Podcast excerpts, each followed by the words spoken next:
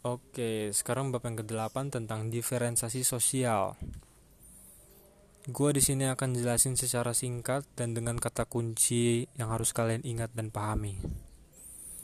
Diferensiasi sosial itu sifatnya horizontal, artinya tidak membedakan tinggi rendahnya kedudukan.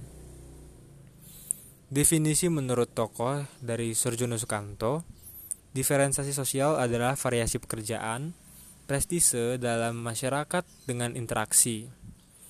Ciri-ciri diferensiasi sosial itu ada tiga, fisik, sosial, dan budaya.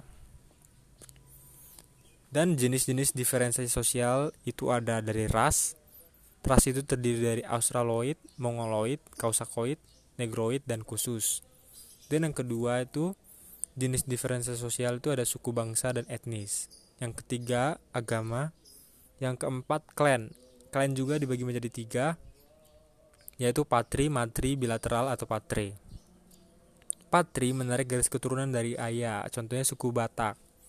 Matri menarik garis keturunan dari ibu, contohnya suku Padang. Sedangkan bilateral atau patre menarik garis keturunan dari ayah dan ibu, contohnya suku Jawa.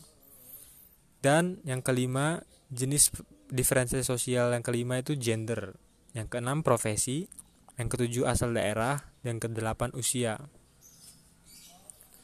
Lalu ada faktor adanya diferensiasi sosial itu dari faktor geografis, faktor sejarah, faktor agama, dan faktor budaya.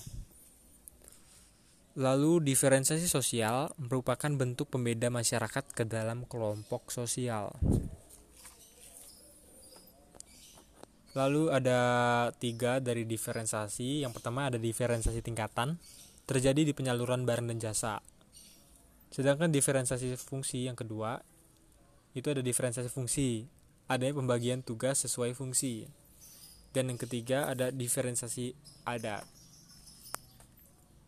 oke sekian tentang bab diferensiasi sosial. Mohon maaf bila ada kata-kata yang tidak jelas. Sekian terima kasih